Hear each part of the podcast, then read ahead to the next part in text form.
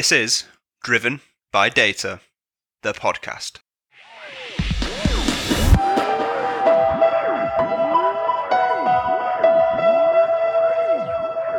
Welcome to Driven by Data, the podcast, brought to you by Orbition Group and hosted by me, Kyle Winterbottom. Orbition Group is delighted to bring this podcast series, which boasts some of the most high profile data, analytics, and AI thought leaders from across the globe. Each episode details the journey to the top of our industry's most respected leadership figures while bringing unique insights drawn from first hand experience on the industry's most trending topics. Told in order to share knowledge, experiences, and ideas to inspire, innovate, and give back to the global data and analytics community. So sit back, relax, and enjoy this episode. Welcome to Driven by Data, the podcast. Today I'm delighted to be joined by Graham McDermott, who is the Chief Data Officer at TempCover. So, Graham, thank you very much for joining us. Good to be here.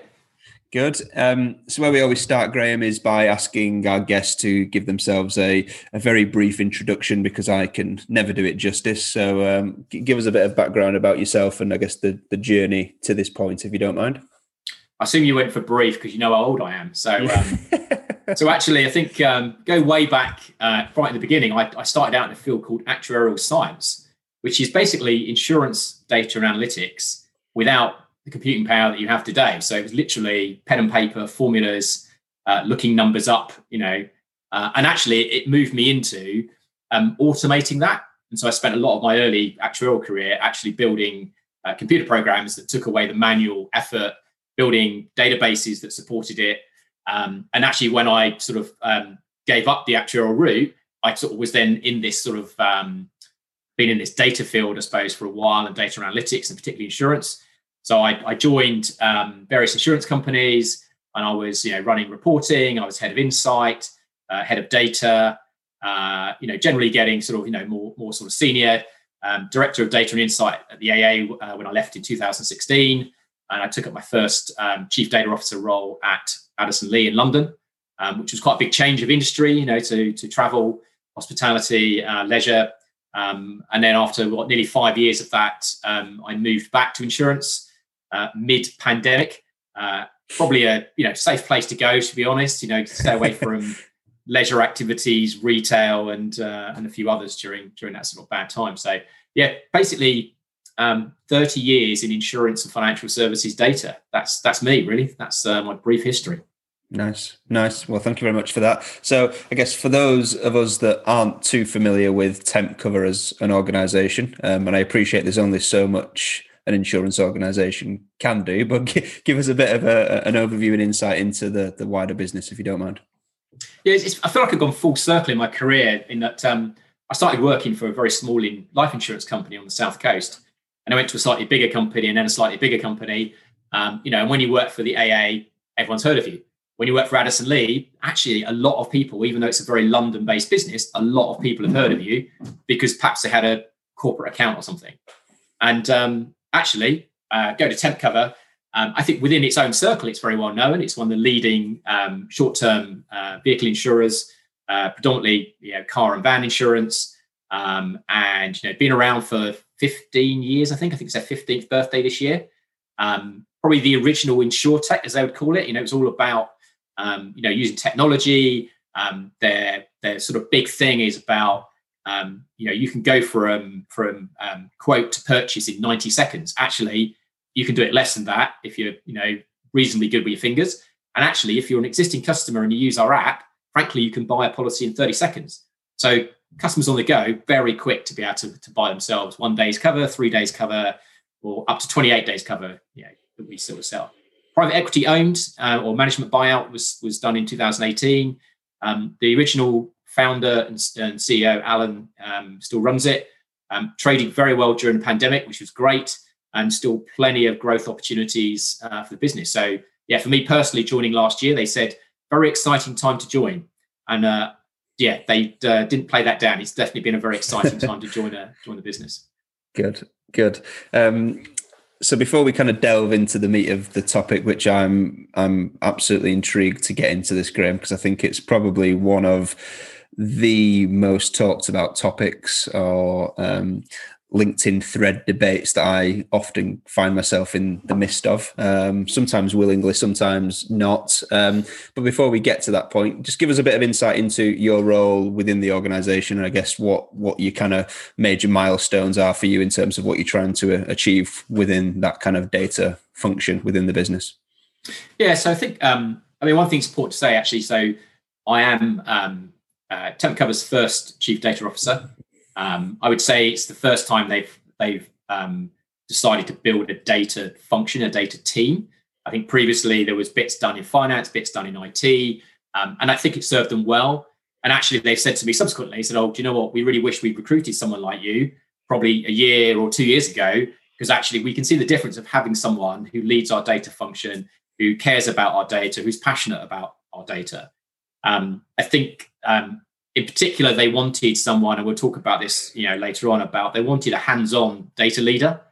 We'll define that because someone might say a data leader isn't hands-on. Well, okay, there's a few of us I think who are still hands-on. Um, I report to Alan, the CEO. Um, I sit on the board of directors, um, and I'm just writing my board paper for this month, and I get to write about data analytics in the board paper. You know, you know how much more fun can you have, frankly? Because a lot of people would say they don't think their data ever makes it to the boardroom. Well, you know, ours certainly does. Yep. Yeah, so there's there's a ton of stuff in there that I'm I'm really kind of itching to to unpack because I think we're, we're we're probably you know if we were to pick a sweet spot, Graham, this is probably mine. So I'm quite excitable as you as you can probably see. But I guess to to start with, then, um, what's your take on the whole landscape as it is at the moment because you know i think we first started chatting right probably over some linkedin threads last year that you were usually probably started by me about you know highlighting various job adverts that you see out there around you know senior level leadership roles directorship roles cdo roles all of that type of stuff that were then asking for things like a PhD in data science, and you know you need to be hands-on and build machine learning models and all of that type of stuff. So I, I know where the side of the coin that I sit on that with that from an opinion standpoint, but um, I'm very very eager to get your take. Yeah, I think I think you used to call them rants, but um, I, I wouldn't. I don't think call them rants. I think it's a bit unfair. I think um, I think actually I think you know I'd say my head probably ached quite often from nodding uh, in agreement with you. Um, and then it probably took me a little while to go. Do you know what? I'll just uh, throw in my two penneth onto onto LinkedIn, which for those who know me will say it doesn't normally take much for Graham to throw his two penneth into, uh, into LinkedIn. And I suppose for me, where where do I sit on it? So, um, you know, as I said in my background, I come from a data analytics um, background. I code, um, I lead from the front, and so I'm still you know hands on. No, I'm not going to sit there and write a machine learning algorithm, but um, I can get heavily involved in some of the reporting, the analytics, um, our choice of cloud partner, um, you know, best way to make sure that our engineering stuff doesn't fall over at night, all that sort of stuff that that say perhaps you know um, more junior or inexperienced people that you might have, particularly when you have a small team, um, haven't got that breadth of experience, and they need that experience from someone um, who's been there and done it and can can really sort of help them to to, to build, rather than say, yeah, go and build us the, the best you know bit of engineering, for example. Um, I think also um, when um, when I went to to move on last year, so probably um, around Easter time last year, uh, there was a, a, a, sale transaction at Addison Lee. Um, it was always the intention to to move on, um, probably at that time, and I was looking around the market, and actually what I saw was more what I would call agent of change type senior data roles, and and I thought, well, actually, to be honest, I'm probably not that, that well suited to some of these big roles. Um, and actually, they're they're not really what I want to do. Um, I think what's interesting over the last 12 months, and is it purely pandemic related? Is it other related to other things?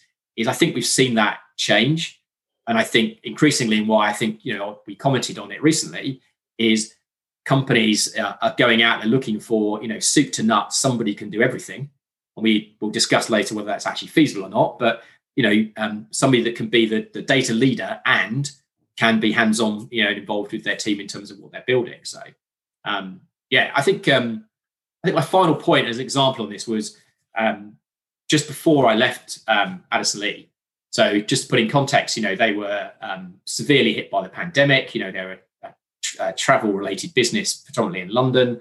Uh, you know lockdown you know dramatically hit their business. And in the, I think it was the first or second weekend um, of lockdown, um, they were still, um, you know, we were still supplying a, a, service. You know, we had drivers who wanted to work. We just didn't have many customers. And on a um, on a Saturday morning, we had a, an email from our regulator saying you need to justify by 9 a.m. Monday morning why you should continue to operate and why you shouldn't shut down for for the for the lockdown period, which obviously is quite a big thing. Mm. And to do that, you know, I worked with the COO to say this is how I think I'm going to do it with some data to go and prove why um, we're providing an essential service to to um, people in London. And actually, I went away over the weekend, got a load of data together, proved that how how the the, the customer dynamic had changed in that very brief um, period. I think it was probably a couple of weeks after, and we got to a point by Sunday night where we proved that actually we were providing you know an essential service to um, you know doctors, NHS workers, um, you know sort of emergency services workers to get to work or to get around London, and therefore you know we should should remain open. And the regulator said that's great, yeah, totally agree. Equally, they said to us, we've asked the other operators in London, some of the big operators, and they couldn't turn it around by Monday morning. Um, and I suppose because I could and I'm involved, I didn't. It's not something I pass off to someone in my team and say, by the way, Saturday you need to try and do this, and I don't know how you're going to do it. Rather than saying, do you know what? I've got an idea how we're going to do it, and use some internal data, some external data to actually prove the point. And and you know we carried on operating. Mm. That's yeah. why I think you need to be hands on. Yeah, yeah. So I think we're kind of kind of stepping on the the question here though is from a you know the, again it comes often a lot of things in our industry come back to the terminology right and is the terminology that we're using right um i guess there's probably a difference in my opinion anyway between being hands on and leading from the front which is very much what you, i think you would kind of describing there and i think you're absolutely spot on in that most data and analytics leadership roles as of today um, typically are that kind of change agent, right? They're, they're someone that yeah. needs to go in. It's strategic, it's leadership, it's transformational, it's winning hearts and minds, it's influencing boards and CEOs and executives to to think and act and operate in a different way to get the most out of data. Um, I don't think that necessarily means that these people shouldn't be leading from the front, but I think a lot of organizations do want someone who you know is still very active you know being able to code in python and hands-on experience with the cloud platforms and things like that so i think that's that's an interesting concept there not to say that you know what you're describing isn't you being hands-on but i also think is there's an element of leading from the the, the front as well so for you is it possible to get someone who can do both? And I'm pretty sure I know what you're going to say because you know you you probably are that person. So, so. no, but I think um, it's a compromise, isn't it? I mean, I think um, you know I I'm not going to be that. Uh, you know, I'm not going to do that massive data transformation. You know, a Peter Jackson esque role that he turns up and he mobilizes you know hundreds and hundreds of, of data people in a you know multi-thousand uh, company. That's that's not that's not what floats my boat. Um, and I suppose the, the example I suppose um, that I look at is you know when football teams have player managers, why do they do that? You know, don't you have a manager or a player? Why do you have both? And actually, we I think we all know why that happens, which is like it's it's the player not quite quite giving up playing, but wants to then learn how to be a manager, and so it's a halfway house. But I think it's an it is a niche group. And so I'd say perhaps there's a niche group like me who are um, who are leaders who have led big teams and big transformations and can do that in a smaller scale and therefore need to be hands-on. You know, Temp Cover were very clear at interview. It was the most asked question at interview from, you know, I was interviewed by all of the directors and the chairman, and they kept asking about being, you know, being involved, being in detail, actually doing stuff. I mean, they didn't know what it was because they'd never had someone. So they didn't actually know what that meant. They just meant, you know, you're going to be hands on. And that means the CTO runs a bit, writes a bit of code. The uh, CMO writes marketing copy. Do you know what I mean? It's sort of, it's that level of hands on, I suppose. Um, mm-hmm. You know, I, I sort of think, um, you know, maybe it comes back to the, because you've come from that grassroots of data analytics, you can never quite let go. I know technology moves on and there's always a danger that your technology skills age And maybe it's one of the things because I've, I've tried to keep my technology skills up to date that actually I can still be hands on. When there's plenty of other um, data leaders who either have never um, you know, been near, um, you know, a segmentation or an algorithm or anything like that, or you know, a multi-billion row data set. But as you said, can do the sell to the stakeholders, and in fact, they're probably better at selling it to the stakeholders than me in certain circumstances, for example. Mm. Yeah, yeah, I, th- I, think you're right there. I think you know the skill set and the desire to want to still remain hands-on uh, and in the weeds and in the detail, as you said, obviously plays a, a huge part because I think for the most part, once you get to a certain level, a lot of these people don't necessarily want to get into that. They want to hire people who can do that for them. They still yeah. want to be at touching distance, but you know they don't want to be getting involved writing code and doing reports and all of that type of stuff. You know they want to be trying to do the commercial facing stuff, which you know is probably more strategic in in nature. Um, yeah. One thing I'm keen to get your thoughts on because again, in a lot of the LinkedIn debates that that kind of we get involved in with this type of stuff, I've I've heard people who you know part part of the the teams, the the doers, the practitioners, for want of a better word, um, you know, within these teams, the analysts, the data scientists, the engineers, etc.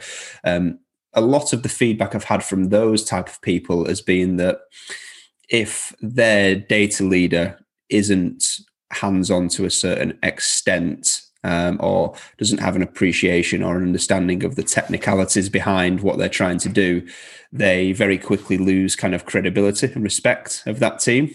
Um, which I guess kind of makes sense to to a certain degree, but again, when you flip it that on its head, and it's often very much around trying to transform the way a business acts and operates, and that whole cultural piece. Um, do, do you think there's kind of legs in that?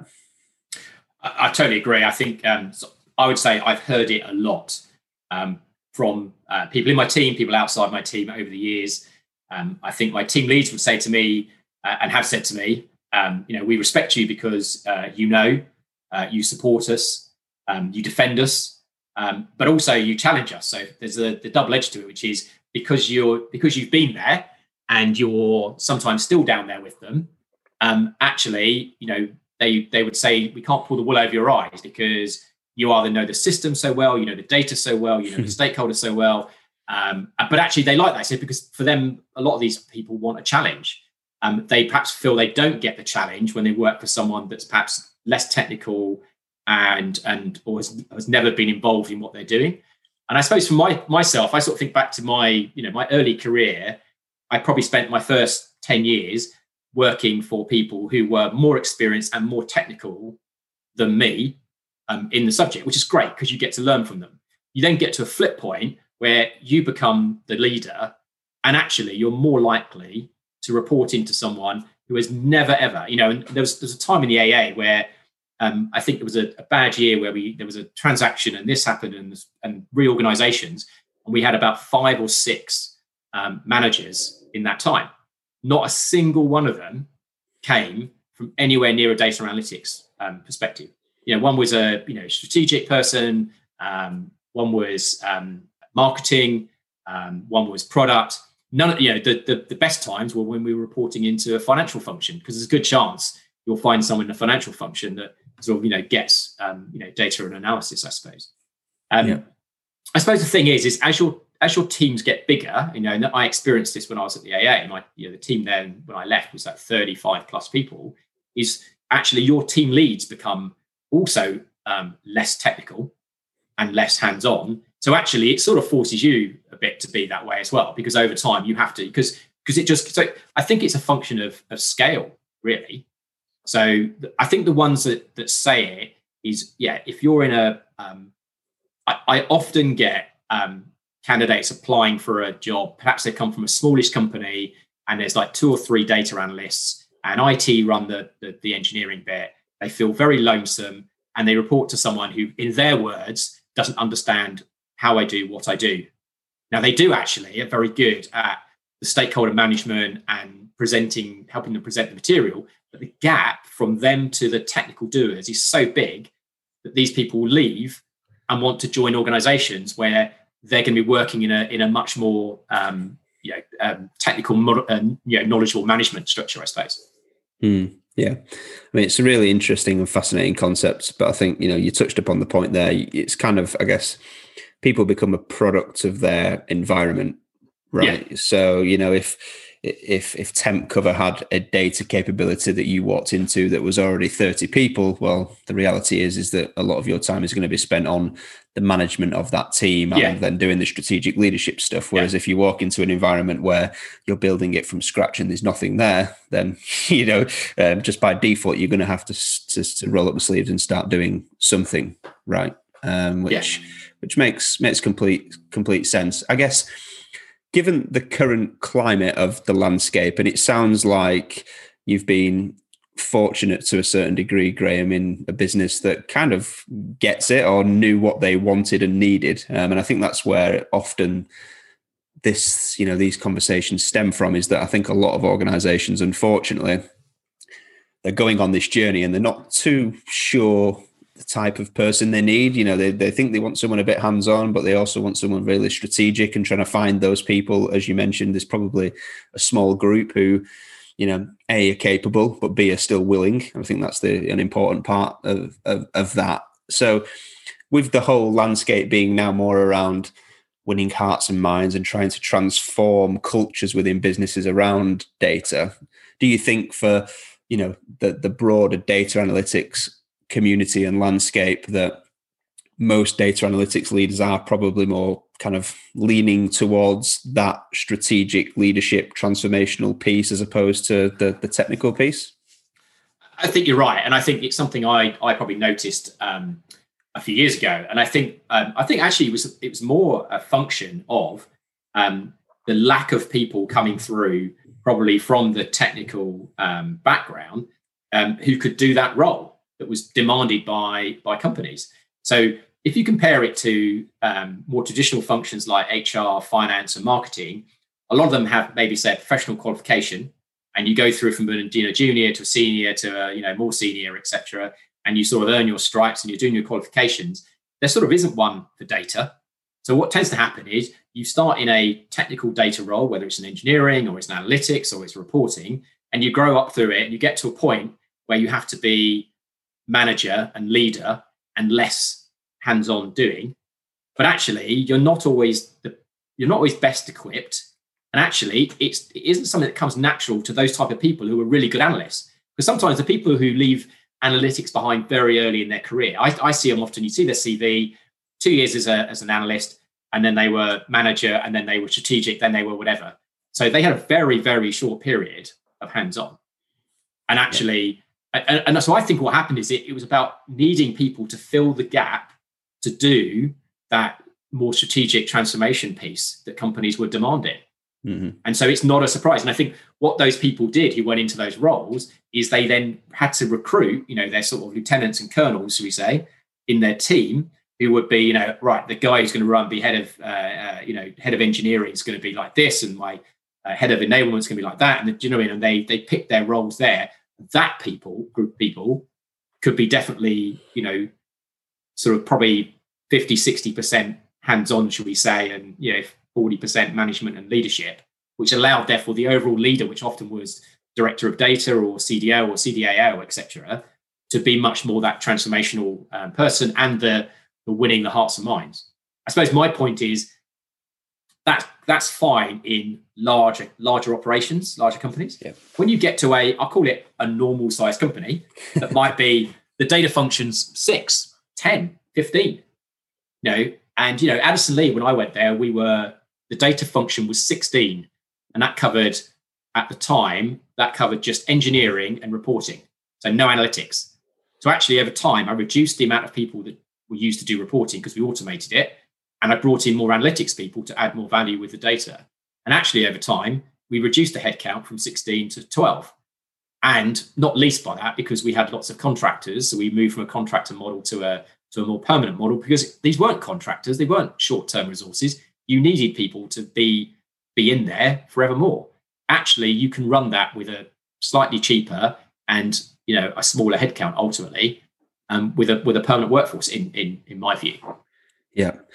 Yeah, I'm, I mean, I'm just thinking out loud here, Graham, but I think a lot of this problem, if we want to call it that, kind of stems from the fact that I guess, of perception of job titles, right? Yeah. You know, I think when Yeah. you think about a chief data officer, you kind of think, you know, and there's that whole debate in the industry now, right, around, well, you know, is a chief data officer really a chief data officer unless they report to the CEO, you know, and if they're reporting to a CTO or a CFO, does that make them any less of a chief data officer, you know, and that whole perception piece around that and and same at the director level or VP or whatever kind of structure an organization uses, I think it's it's almost a foregone conclusion that people now expect in these roles to always be strategic and transformational in nature. But as you've quite rightly said, it's it's really based on the business need at that time. But I think the the disparity between the two is often that, especially businesses that are about to go on the start of that journey, they don't understand the nuances, and they also not too sure exactly what it, what it is they need and what they're looking for, um, which is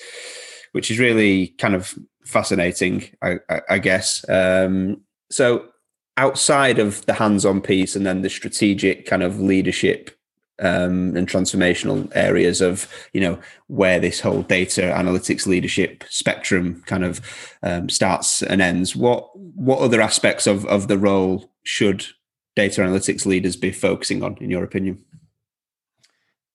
I mean, it's. I sometimes think so many, so many you can you can have a go at. I mean, I think um, um, I um, I think a lot of it will depend on the the sort of data maturity of the organization. So, like you said, talked about earlier, when you may come into a, an existing data function that's been set up, maybe they they um, appointed a CDO and it was their their first generation CDO, as we call it, um, and actually they're now on their second or third, and it's a different, you know, it's an evolution. It's a different type of CDO or senior or senior data leader that they need to, to run it, I suppose. Um, and I look at um, the the the journey you go through with that data team and with the organization that you join. So if you take an example where someone maybe doesn't have a data function or has it, you know, disparate places, the first thing often you focus on is just getting the basics right, getting things in place. And I look at then, okay, where did I end up with Addison Lee after, you know, um, a couple of years? After a couple of years of getting the basics right and getting the people right and, you know, getting database right, all those things and getting you know reporting that reconciled you know between different reports from the same team and stuff which you know but bear in mind. Um, but actually then start to focus on things like um, data literacy and improving the data literacy of not just your data team but also the stakeholders you interface into. Um, the big one was um, around asking better questions. Um, and um, might sound really silly it's like what questions are questions. It's like no it's not. And we used to have a we used to have a wall uh, in our fancy offices in London, and uh, you could write on the wall. And uh, I used to write this like um, profound data statement from time to time, and it was one of the ones that stayed up there, and it was still on there when we went into the pandemic, and it was all about um, you know how to ask us um, a better question, and it was like saying, look, a bad question is, can you give me a um, an extract of X by Y? That's a bad question. What was a better question was, I'm trying to forecast this, and I want to use that do you have anything that could do that? And my time scale is I need to do it for Friday. That was a that was a better question. And it's funny when we put it up on the wall and we showed this good question, bad question, um, because it was very open plan. People would walk past and look at it, and they'd stop and they'd read it, and they'd laugh and giggle a bit sometimes, you know. Um, but actually, I think over time, just because it was there, people would come round and genuinely ask a better question. It, it works. Yeah. I'm sorry, but you know, it's a bit nudge theory. You just keep nudging them in the right direction. You know, these these things work. So. Mm. Um, yeah, my my start point is um, I call it um, um, vision, people, process, technology. That's my sort of you know four pillars. Um, I think there's others talk about six pillars, but that's my my sort of um, four. Get the basics right allows you to move on. I think, um, and then it's just about where you want to take it. Where where do your focus need to be in those in those sort of different areas? I suppose. Yeah, yeah, that makes sense, and I guess intriguing because I think the the literacy piece is you know it's becoming so popular and spoken about now and almost like you know the cornerstone for allowing organizations to succeed with data and analytics i, I guess. Um, and almost to tie it back to the hands-on piece of a data leader you know a lot of data leaders now are taking that responsibility from a um, you know data literacy piece within an organization. That's kind of their gig. So keen to hear from you. Who, who who's responsible in your eyes for upskilling business users, stakeholders, executives through that kind of data literacy journey? Do you know, I'm going to say everyone is responsible. Um, but actually, I think you're right. The data leader is probably more accountable for it and probably needs to be the driving force. But at the same time, they need to have, um, you know, that real top-down support from the exec. Because otherwise, you know, I've, I've probably said it before. Um, you know, it is like pushing snow uphill in a heat wave. You know, it's just a thankless task. It's not going to happen, and you're just going to get to the top and run out of snow. But I, you know, it's everyone's responsibility because it's not just about the data team pushing out literacy and trying to improve literacy. You you sort of need it's a bit of you know a bit of um, give and take from from both sides. And I suppose the, the contrary to that is not just you improving the data literacy of your stakeholders and, and the rest of the company, but also you improving um, the understanding of your data team of the other areas. So they're having appreciation of how IT works or how marketing works or how HR works. Because actually, um, you know, it's everyone says, you know, with um, this sort of old style of working was very siloed and teams sat in different offices in different parts of the country. Um, now we all sit at home in different parts of the country and, and try and work over Teams or Zoom, etc. But um, you know, the same problems exist. You need people to um, talk to and collaborate with other areas when they're working on a project. But actually, even when they're not working on a project, you want them to interface because you need them to pick up conversations, nuances, etc., which are useful.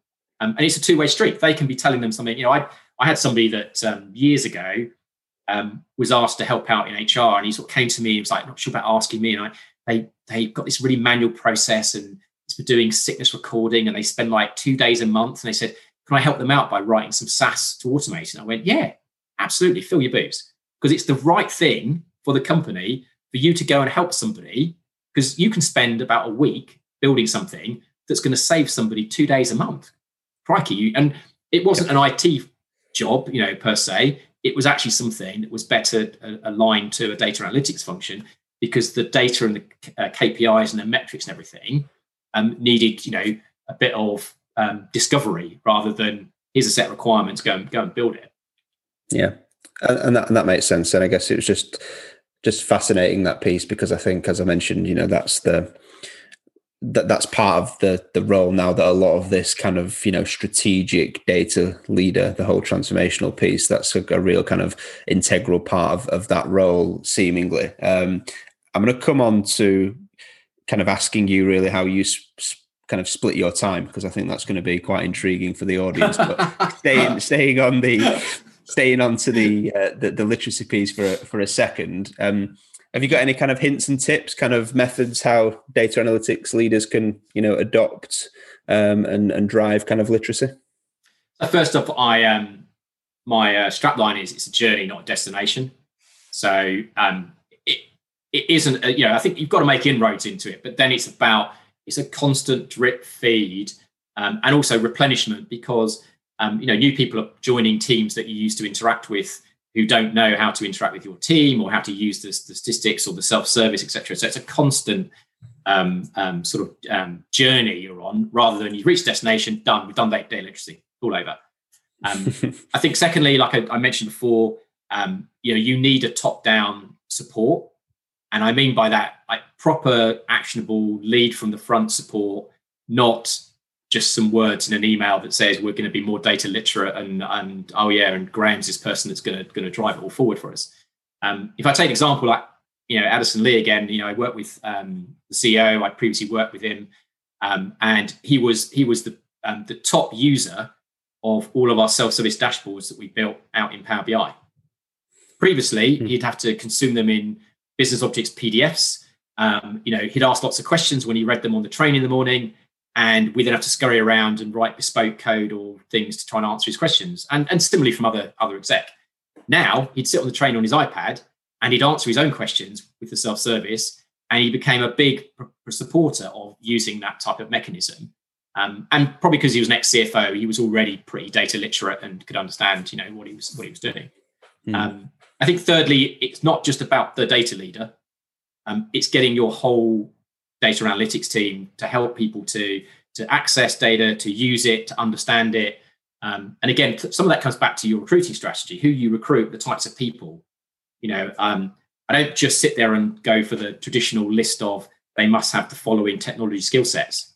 In fact, you know, someone said to me years ago, and I sort of at the time I didn't quite agree, and and then I thought about it afterwards, and we started, you know, um, going off piste of just saying no, they must have these five skills, technical skills. Um, we would say, well, it doesn't matter if they've not programmed in SAS. If they programmed in something else, then we can convert them. Actually, it was more about what they did with it, you know, depending on their role level, but how they could you know, communicate. Could they talk someone through a presentation? Um, and actually, what I think it led to is was having a um, I call it a more balanced team, and you can determine what balance means. But you know, it was a more diverse team in terms of um, you know everything from age, nationality, um, gender, etc. Um, yeah, just going to just uh, finish off say, you know, the so one of the things we used to do at the AA was um, my uh, leads uh, for each of the sort of um, analytical product areas every year or twice a year they would run like mini workshops tailored to the uh, I say workshops. Often they were they were lunch and learn. Bring your lunch, hour hour and a half, um, and we teach them how to use some of the self service tools. We teach them how to interpret a profile, how to use how to understand basic stats. Um, we'd obviously apply them with donuts and sweets, which was you know um, we've we've sort of realised that we worked out what the currency was, and it was sweets, definitely sweets and donuts, and everyone would turn up. and that definitely helped the, the and and it did definitely improve the understanding because people would come to us and I think we were seen as more friendly and open rather than the geeky people in the corner that, you know, are going to tell, are going to sort of, you know, um, tut at you when you turn up and say, I've tried to use your Excel and I can't work out what to do type thing. Mm. yeah, interesting. Um, in regards to the piece you were talking about before around better questions, that's an area that's fascinating to me because I think you're right. A, lot of what I hear of and conversations that I'm involved with, uh, you know, across businesses and data analytics teams is very much around, you know, um, executives and business users. Exactly what you said before, right? Can I get a report that tells me this? And it's kind of getting them to think differently about the types of questions they're asking, which is t- is tied, I guess, to to the literacy piece um, in in in some ways. And I know you gave a, a brief example, but did did you put kind of core emphasis on this better questioning, or was it just kind of something that you know was an, an undercurrent of you know the the environment that you created? Yeah, I think um, I definitely say it's an undercurrent, um, and I would, um, and again, you know, this whole thing about my my lead from the front. So I would sort of demonstrate it to to my team where they'd come to me and oh, I, what often happen, it, it, might get escalated to me to, um, you know, why has so and so refused to do this request for me? Um, and I'd look at their request and then I'd look at our response. And it was a bit like, you know, computer says no. And I'd sort of I'd sort of interject and go, well, hang on, we do have this data here, and you can make a, you know, is correlated to that, and we can use this. And you know, was was some of that experience, was that some of my, you know, analytical background that says, you know, 80% solution sometimes will be good enough. Um, you know, if you understand more about the context. And some of it was about just understanding more about the context. So when the person escalates, said, it's terrible that so and so won't do this for me, I would say, what is it you're actually trying to do? Oh, I'm trying to do this. Okay, so um, you're doing this. And you have a bit of an exchange and you go, right, actually, what I think we can do is you give me this. Oh, that's great. Yeah, if you just do that by by tomorrow, that's fine. Right, that's a five minute job. And so instead of taking the when you're when you're given a solution um, a team that, uh, that like delivering to solutions, which is what data analytics and, and also IT functions are good at, you you deliver to the solution, and then you get annoyed when they iterate the solution, and um, it's not quite the solution they wanted. And more times out of ten, people, you know, I would say, um, you know, bang themselves on the wall and say, "Oh God, I, re- I really wished I'd not fallen into the first question or solution and gone back and asked a few questions." And asked and got a better question rather than than a than a solution. Mm. And I think um, back to this, you know, it's, it's just an undercurrent. Um, I sort of rely more on um, on I call it nudge theory. So you just nudge people in your team, you nudge the company along. Um, I remember one of my analysts um, who was um, done psych, uh, psychology and stats saying to me, "Graham, do you know you're doing nudge?" I went, "Yes and no." Said, it's not a, you know, yeah, yes, I sort of, yeah, I'm I'm nudging the direction, etc. because it's the way to get get things moving and get things done. But um, no, I haven't sat there and read the book on nudge theory, and yeah, I'm not some sort of devious person in, in, in that respect, I suppose. I think also the questions thing's really interesting. I um, I um, I didn't really think about it in depth until a few years ago, and um, I met a guy called Graham Hogg, who was writing a book at the time called "Seeing Around Corners" and how to lock potential with big data. I'm not sure about the rest of that that book title. But anyway, if you um, go and read the rest of his his book, fascinating book and fascinating bloke, um, ex military intelligence, and he tells you stories. Um, you know, their their use of, of data analytics is life and death. I'm sorry, but in insurance and taxi cabs, no one no one lived and died on my data analysis being bad. But his examples are life and death. And actually, he gives a really good um, example where, uh, and it's and it's really sad that you know um, because there was there was bad questions and and and data information wasn't passed on from from one sort of country to another country within the, the Afghanistan, for example, um, that you know people died, and it makes you think about actually that the, the that sharing and collaboration of uh, data and and people coming to you and asking better questions. You can't just say to people, "Ask a better question." it comes back to this nudge thing about you give them examples of by asking how how are you going to use it.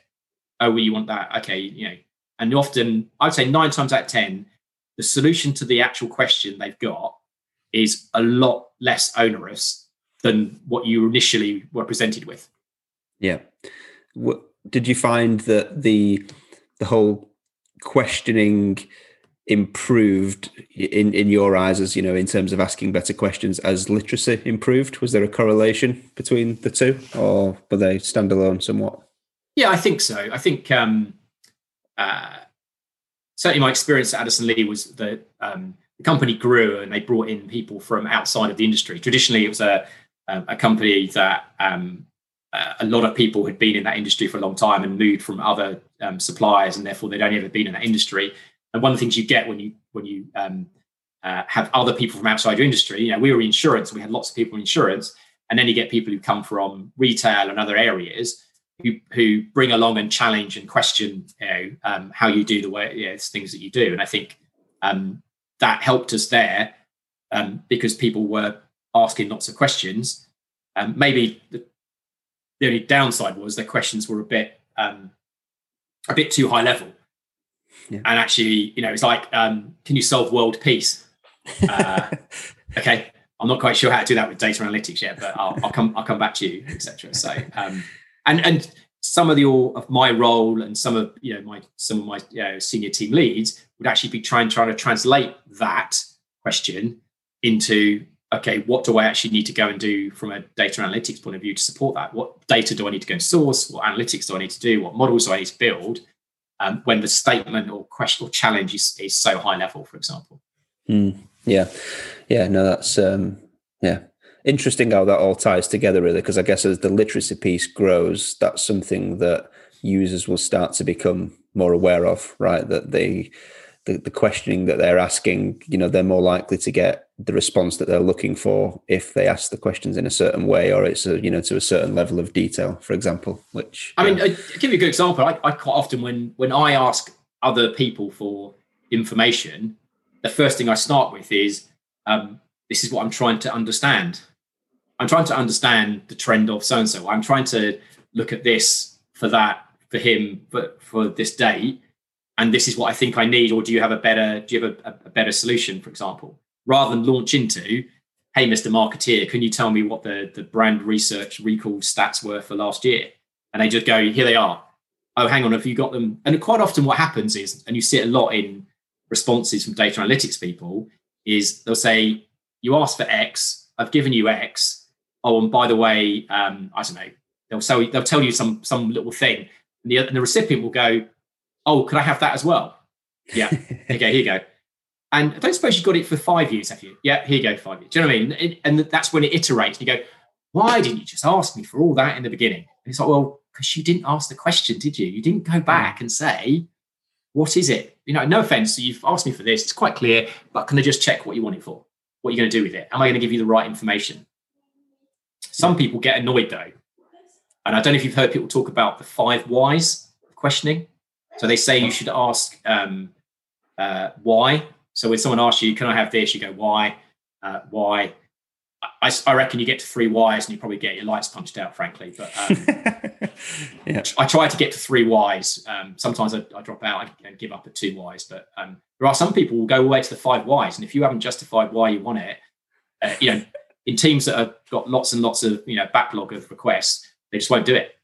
Yeah, yeah, no, and, and that and that makes that makes sense. Um, so moving on to something that you you started to to to kind of touch on earlier around the importance of having the right people and completely agree with what you're saying. You know, I think in this day and age, a lot of organizations go out and recruit, and it's a case of, you know, a, a list of we need these five things. These are our five requirements. Um, and five. Often, well, yeah, yeah, you know what I mean. Though. Yeah, well, five, five you know, in, in the in the in the key requirements, five technologies, and there's ten more in the desirable. But um, but yeah, and, and I think I'm an advocate of often saying that, you know, the the the real skill in all of this, irrespective of what technology they've used, is you know the ability to be able to engage the users, engage the stakeholders, that communication, presentation, storytelling, translation piece. You know that that that influencing skill, I guess, which is very difficult to find on a CV, right? Because no one puts that down on a CV typically.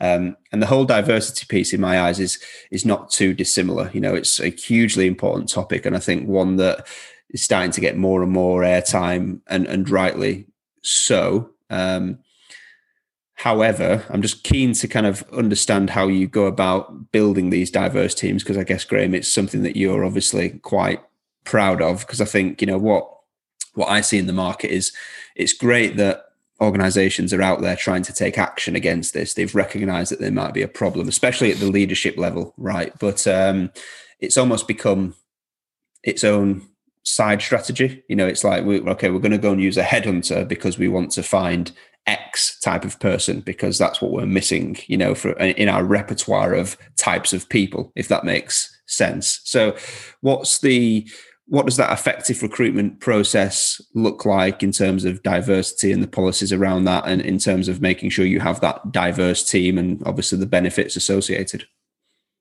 I think it's an interesting point. I think um, I, in my experience, I think it, it changed for me. Um, certainly, um, um, I think in in my time at the AA, probably 2007, um, we expanded the team, um, you know, pretty much overnight, and went out to market and recruited people. And because we had so many vacancies, we we could sort of pick and choose a bit, and it was a bit like I call it a jigsaw puzzle. So actually, we could go out and say, look, we've got six analytical roles um, between you know one year and five years experience. Um, you know, hopefully you've used some of the languages. Don't care if you haven't. And so it was it was a lot easier in that situation to go out and um, pick people who um, had roughly, you know, we might call it three out of the five things or four out of the five things that you wanted. Um, and so some of those would be technical, and some of those things would be, you know, their ability to present or to um, to to explain, you know, complex ideas, for example. Um, and that so that worked for us. I think the challenge comes maybe when you're um, you talked about your example there, where maybe you're you know bringing in one person and you've got this idea of what that one person is going to look like, and actually you go out to market and you can't find the person that looks like that. Um, and actually is that the right thing to do to the existing team? Are you bringing someone in that doesn't fit in the jigsaw? Because ultimately you the, the, the, the team still has to has to work. Um, you know the other example I, I talk about is you know manchester city went out and spent billions on transfers and on um, players wages and actually didn't win anything for a couple of years because they bought a load of stars who were a load of individuals who couldn't operate as a team. I mean, I'm sure there's lots of other reasons, and as you come from Manchester, I'm sure you know otherwise. But you know, yeah, go on, keep a, turning the screw on City. I'm like, as a as a devout Liverpool supporter, I just you know I could sit there and laugh, but obviously it came good for them because actually all that money eventually they operated as as a team, and so I think um, what you're trying to do is fit people into your team. The, the hard thing then is, do you end up with um, robots, everyone looking the same? And so part of that is your recruitment policy and strategy and, and the way you, you exercise it. So um, for us, you know, predominantly I've, I've had sort of limited talent team support. So I'm going to say a lot of it's down to me and my team. And you know, so it's not just me, but you know, my team leads as well. And because we we ended up, um, I say ended up, but we we started to build a diverse team, you know, particularly say gender diverse, that actually that becomes a self fulfilling because when you turn up to the interview and they're being interviewed by um, you know a male and a female, and you present the structure, you show the somebody the structure chart that's got you know 50 50 male and female names on a data analytics team, they go, blimey, not, um, you know, when I joined Addison Lee, there were no females in the team. Actually, there was one. She was on maternity leave, and everyone had forgotten about the fact that she was on maternity leave. I mean, no offense, but how does a team not know or forget that they had somebody on maternity leave? So, um, you know, and, and over time, as we, um, at Addison Lee, actually, we got to, we weren't quite 50 50, but we were just under 50 50 in terms of a, a male female split. How did that happen? You know, when you're out recruiting, it isn't just can you code in Python or and and and and and and. It was actually in the interview process. Great, they can they can do some of those things, but can they also um, present and can they talk and can they plan and some of the other skills that we needed those people to to to um, to produce, I suppose. Yeah, and yeah. and that is a more balanced um, recruitment and I think you know if you if if talent teams you know if you if you don't know, you go to any good talent resourcer or recruiter or just Google it, you can find lots of information on this subject about you know um, writing a better balanced um, um, job description that isn't I'm sorry, but naturally um, skewed towards you're going to get males or a certain type of person apply, for example. Mm-hmm. Even if you yeah. don't realize you're doing it, actually you are doing it because of the work of what you've said. Like you've said it, you must be nine to five and you must be in the office and and and all those certain things, and a list of technical skills as long as your arm, that will end up driving a certain type of person, and you won't end up with a, a diverse um, mm-hmm. team. Yeah. Yeah, I mean it's it's such an important point, and I think that's then what's driving this kind of diversity and like extracurricular diversity initiative, right? And I've heard some horror stories around people getting to the end of a process, for example, and them kind of saying, "Well, you know, we really like you, we'd love to hire, but the slight stumbling block is that you know you're a you're a white middle aged man," and people are like, uh, "Well, I can't change that." You know, so and it's kind of like now we're kind of having to retrospectively try and fix these environments that we've created. And, and you know, it's, it's not a it's no no one's fault per se is it? But it's just having you know it's just having the the foresight to be thinking about this stuff as you're p- piecing that team together not just from a you know do they have some of the you know softer skills in quotation marks as well as the technical skills but you know are they are you getting diverse diversity from from from every aspect i guess? Um, i suppose you, also have to think about it as what is it what is it like for them coming into the team? Um because you know if they feel like well you know most of the team are, are, are, like a certain type of person whether it's um you know white male or a certain age or something you know because you can equally be age and actually it's quite intimidating and if you want to talk about intimidating you know um i'm um um, involved with uh, WIDS, you know, the Women in Data movement um, with Roisin and, and Pale. And um, they invited me along to their WID events, which was the, the, the one just before the pandemic hit. Um, a thousand plus women in the Intercontinental Hotel. Um, and there was about three blokes that got invited to attend and a fantastic array of speakers. That's intimidating but actually start to think about what it's like for them coming into you know often very male dominated um, data analytics teams you know mm. it's it's this, the same sort of feeling yeah yeah yeah interesting. So i guess trying to wrap this up because i'm conscious of, of time graham but um, you know we could probably go on for, for hours. So last point and i know something that you've touched upon previously especially when we were speaking about putting this thing together offline was around methodology and a lot of debate in the industry, I guess, around you know the whole agile methodology piece, and you know, is it fit for purpose as far as data analytics goes? You know, can it be used in the same way it's used in the the tech, you know, IT world, for example? What's what's your take on that? I'd say um, probably until recently, you know, I was probably a, a more devout traditional Prince waterfall um, method for data analytics you know, like everything's specified up front. We know what we got to build. We know how big it's got to be. Um, but actually, um, perhaps because I've been exposed to um, hybrid, you know, water agile, you know, whatever you want to call them, and um, not proper full scale agile. Um, and although temp cover will probably um, the purist in there will say we're not we're not full scale yet. They're pretty damn close. And so there are you know sprint teams and the scrums, and you know I go to um, one of the stand ups each day. Other people in my data team go to others. So there's there's about five or six um, scrums that are delivering different bits. There's data and MI and stuff involved in each one. So one of us goes to each each stand up. One of us is involved. Okay, it might be that actually I'm for, for one of the sprints I'm working on a thing that's in a in another team, for example. So actually, um, I don't necessarily need to be there or we swap around. The point is there's somebody there from data, there's somebody there from marketing, somebody there from finance, um, and actually and maybe it's because it's a, a, smaller company it works. And so i suppose i've become a bit of a convert um, that it's not um, in the past you to say it's just an excuse not to write proper requirements and just you know we'll just keep iterating until we get it right. And um, that sounds great when you're the customer and the stakeholder who just likes to iterate it not the person who's got to build it. Or worse you know when it's certain like data products where often you build something and by the time it's iterated five or six times it's a Frankenstein. You know, and people talk about data products, you know, over years, you know, data warehouses and data platforms becoming Frankensteins.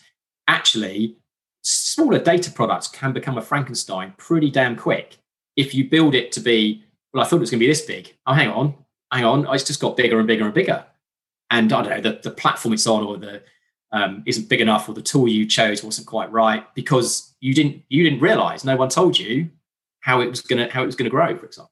Mm, yeah, excellent. So as we wrap this up, then, so how hands-on should a data leader be? So last question. Obviously, you're, I guess, one of a small group that um, is, you know, comes from that kind of technical data analytics background. Still very much likes to be involved. Is in an environment where you can do that as well as the bigger strategic piece as someone in that environment, how much of your time is split out of interest between being hands on technically and doing the strategic, transformational, hearts and minds literacy piece?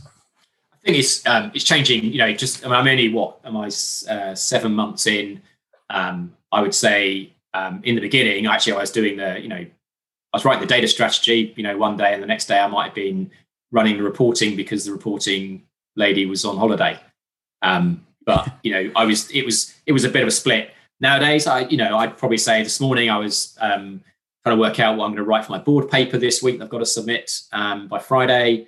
Um, you know, bit of team management, and then I probably spent the other half of my time um, where again this was this was not a requested piece of work, but I was just um, looking at Apple mobility data and overlaying it with our sales data to see whether I can predict where I think we're going to going to trade the next couple of months um, because of the pandemic. Why is that important? Or because when you're PE owned and various things going on, you want to try and have a good idea and, and try and forecast. Um, and you know, I just happened. I had thought about this data, and I thought, oh, I wonder if I can do it. It's, it said it's not a, a request; it's a sort of proactive piece piece of work. So I suppose my my thing would say at the moment it's 50-50, but of the 50 where it's hands on, probably 50% of that is proactive stuff. So, you know, no one's come to me, asked me to do that stuff with data. I've got this general, you know, um, I was recruited with you know, five objectives. This is what we want you to come in and do. Um, it doesn't say do A, B, C, D, E, F, G, etc. You've got to work out that says what sort of things can you do to improve our, you know, um, value of using data, for example, or monetization of data. Right, go and find some things and go and do it. Because ultimately, I don't work for someone who's a data technician, data technical person. Yeah. Yeah, that makes sense. So I guess to surmise then, you know, how hands-on should a data leader be? We're effectively saying that's really dependent upon the environment that they find themselves in, right? Yeah, that, and it's fair? what they want to be, isn't it? Yes. Size yeah. company and where where do they want to be? And for me at the moment, I quite like this. It suits me. Good. Well, Graham, thank you very much. I really appreciate you giving us your time and you know parting with your wisdom on us. Um, if anyone wants to get in touch with you, reach out to you, kind of pick your brains about anything that we've talked about today, what's the best way for them to, to do that? Uh, obviously, on you know just about every social media um, platform. I say just about, but probably not some of the the, the brand new like um, you know Clubhouse or something. Um, but yeah, LinkedIn's always good, and I like nothing better than a you know personalized LinkedIn message. Uh, you know, why do you want to you know why do you want to sort of connect um, and you know ability to to actually see some things, not just um, try and sell me something. awesome, cool. Well, Graham, look, thank you very much. Really appreciate you coming on. Um, yeah, had a had a great chat, and um, yeah, look forward to speaking to you again soon. Thank you very much. Good right, to catch up. Cheers. That's it for this episode of Driven by Data, the podcast. I hope you enjoyed it. I'll be back next week speaking with another thought leader from the world of data and analytics. Until then, please follow Orbition Group on social media if you've not already done so, where you'll be able to subscribe and therefore be made aware of the podcasts as they arrive. And please share, like, and leave reviews so that more people from our industry get to hear and benefit from these too. If you've got any questions or you want to suggest ideas for topics or potential guests, then please feel free to reach out to me. Thanks for listening, and I'll be back next week.